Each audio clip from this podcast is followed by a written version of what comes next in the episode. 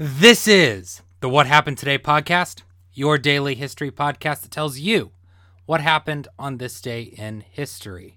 Brought to you by the Productive Leisure Network, online, productiveleisurenetwork.com, and on Facebook and Twitter at ProdLeisure. I'm your host, Will Floyd, and what happened today, December 23rd, in 1968, 82 crew members of the USS Pueblo, a U.S. Navy ship captured by ships belonging to the Democratic People's Republic of Korea, were released into South Korea and eventually back to America. The North Koreans had actually captured the Pueblo 11 months earlier, exactly, on January 23rd, 1968. And the Pueblo was a spy ship. Initially built at the tail end of World War II as a cargo vessel, it had been refitted to perform reconnaissance duties. This was a typical Cold War strategy. You'd have a hydrographic ship or a cargo ship or some other seemingly innocuous ship fitted out with radar and other equipment to figure out where enemy ships and particularly submarines were. And this was the Pueblo's job. In January of 1968, it came very close to North Korean waters. So close, in fact, that North Korean vessels came out, intercepted it, and took it into port in North Korea. The entire Pueblo incident became a weird mixture of the horrific and the absurd. As soon as it was taken, North Korea knew that the Pueblo was a spy ship. It was obvious. There was no way around this. But there was also a way in which North Korea kind of acted impetuously and just took the ship without really thinking of the larger consequences. In January of 1968, the Tet Offensive was about to begin, the Vietnam War was ramping up, and Cold War fault lines throughout Asia were becoming increasingly problematic. And in fact, in Korea, the Pueblo incident came right on the heels of an attempt by North Korea to attack the Blue House, the presidential mansion in South Korea. That sounds much more grand than it was. It was really a foolhardy, ridiculous thing that was almost a suicide mission. But the tensions were there, and it was clear that Kim Il-sung, leader of North Korea, wanted to escalate tensions, possibly even into another war. This is less than 20 years after the Korean War had ended, so it was a bit of a shock to think about this. And more importantly than wanting to escalate tensions was that no one really knew what Kim Il-sung was doing. When the Pueblo was taken, many American leaders thought that this was the Soviet Union trying to do something to America. Turns out that was not true. The Soviets were actually quite angry at the North Koreans for doing something so foolhardy. And it probably was more influenced by China, but even then, China didn't say, hey, go and get a U.S. ship. They said, we might help you if you're thinking about doing some things against South Korea and U.S. troops in South Korea. But the North Koreans approached on January 23rd, 1968, the USS Pueblo, and basically said, we are going to take you in. Torpedo boats came up after one North Korean vessel approached, and then some fighter planes. This is not the kind of thing that you can fire your way out of if you were a cargo vessel refitted to be a spy ship. There were machine guns on board, but not everybody was trained, and they took some time to unload. And so the Pueblo was taken in to the harbor at Wonsan, and then all of its crew were taken hostage. And this is where it all gets very strange. The men of the Pueblo are held in POW camps. They would say after their release that they were tortured, but it clearly took both physical and psychological elements.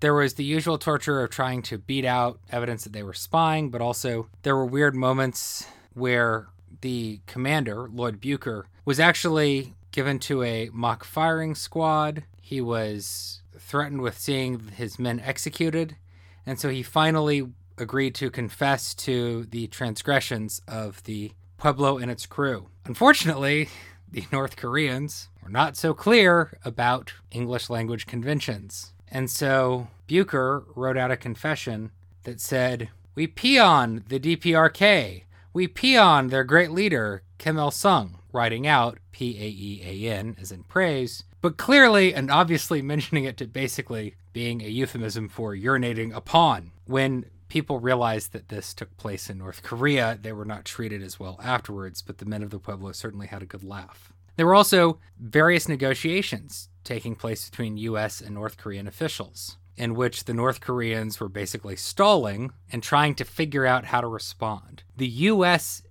negotiators basically said that they would try to ask a question and there would be prepared responses. And if a question was asked that wasn't part of the anticipated questions with prepared responses, the North Koreans would just delay for a day. There are also more moments where the crew of the Pueblo would have it over on their North Korean captors. They were made to pose for a picture, and it was said that this would be shown that they were contrite and giving up many secrets of America's power. And so the men all appeared huddled together, and 8 of them were together, and 3 of them were giving what they told the North Koreans was a Hawaiian good luck sign. But actually, they were just showing the camera the middle finger. And so they were flipping the bird to their captors and letting Americans know exactly what was going on.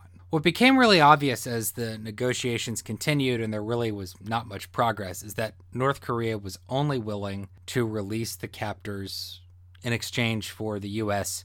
acknowledging that they were spying on North Korea and apologizing for it and agreeing never to do it again. Obviously, the Johnson administration and many people in charge of American foreign policy did not want this. But the best thing was to get the crew members back safely, and the North Koreans already had the ship. So after about a month, it becomes obvious that this is what needs to happen, but still trying to save face, it takes 11 months. And finally, the 82 crew members there were able to come back because the U.S. agreed in a written statement that the USS Pueblo had in fact been spying on North Korea, and that there would be no more spying in the future. But this was accompanied by a statement given to the press, which said, "We did this entirely to get the release of the crew. We're just saying what North Korea wants to hear. We don't really mean it all. Get over it." And so the crew was able to come back. They went over what was known as the Bridge of No Return, which was the place where prisoners of war and political prisoners were exchanged between North and South Korea. It was called the Bridge of No Return because people were said on either side that if you crossed, you'd be allowed to go, but you could not change your mind.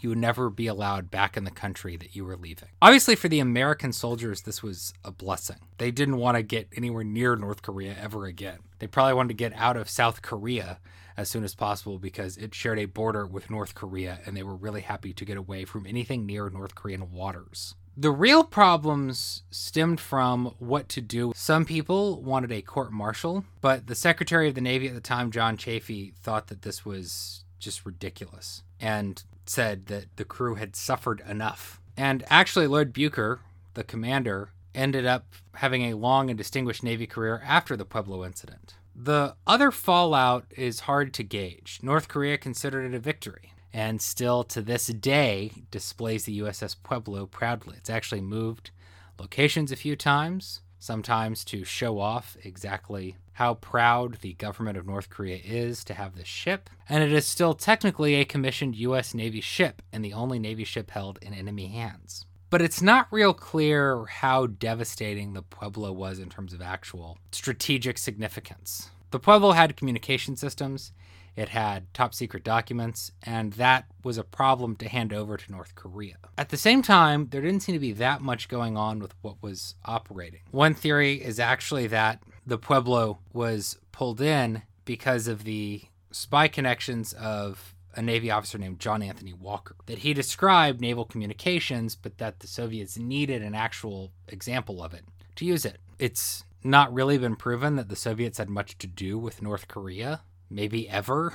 North Korea was a hermit state not only from the rest of the world, but also from communist countries. And many people thought this was about the silliest way to go about doing anything. The U.S. wanted their sailors back. The U.S. was going to try and work things out. And as important as a spy ship can be, it's not really advanced military technology. It's a ship from 1945 that got retrofitted. This isn't some sort of breakthrough like when the Soviet Union managed to capture an SR-71 Blackbird spy plane in 1960. This isn't finding the newest nuclear submarine. This is an old ship who had been repurposed. And then, of course, throughout the whole thing, North Korea acts like buffoons. They don't realize that the soldiers are messing with them, even when it's obvious to the rest of the world. They seem to think that they are acting out for the greater glory of North Korean communism, while other communist nations are rolling their eyes and shaking their heads. The other important background to the Pueblo is that, of course, this happens as opposition to the Vietnam War increases. And this kind of incident shows how ridiculous the Cold War is on one level. That somehow we would be obsessed for 11 months over this exchange while North Korea made Americans jump through hoops was not treated so kindly in America. And of course, tellingly, the actual negotiations were not finalized until after Richard Nixon had won the 1968 presidential election and Lyndon Johnson knew he was a lame duck president and that the administration would be changing. The Pueblo is not the great shining moment of American diplomacy. And it also speaks to a lot of the dangers of the Cold War mindset. There were absolute battles that had to be fought between two great powers, and this was sort of a casualty. But it also shows the ridiculousness of the Cold War. The Pueblo was captured on January 23rd, 1968. For 11 months, over 80 crew members were held captive, tortured psychologically and physically, and the North Korean government kept up an odd series of negotiations with the American government. And after all that, the only resolution was that the men who were held captive were released back to America after less than a year, because everyone knew that was going to happen. And it is, in fact, what happened today, December 23rd in 1968. That will do it for today's episode. But as always, check back in tomorrow because we will have a brand new episode because we are a daily history podcast and we put out a new episode every single day. You can also find all of our episodes on our website, productiveleisurenetwork.com, and on iTunes and Stitcher. And if you're listening to us on iTunes and Stitcher, please subscribe to this podcast, leave a rating, and leave a review. You can also help us out by going to our Patreon page, patreon.com/productiveleisure, helping us out with a small monthly donation because Patreon allows you to give a small donation monthly that can support ongoing projects like, say, a podcast network. And that is how we can keep doing the What Happened Today podcast and, in the future, add new podcasts to the Productive Leisure Network. You can also follow us for updates on everything to do with the Productive Leisure Network on Facebook and Twitter @ProdLeisure. Thanks for listening and see you tomorrow.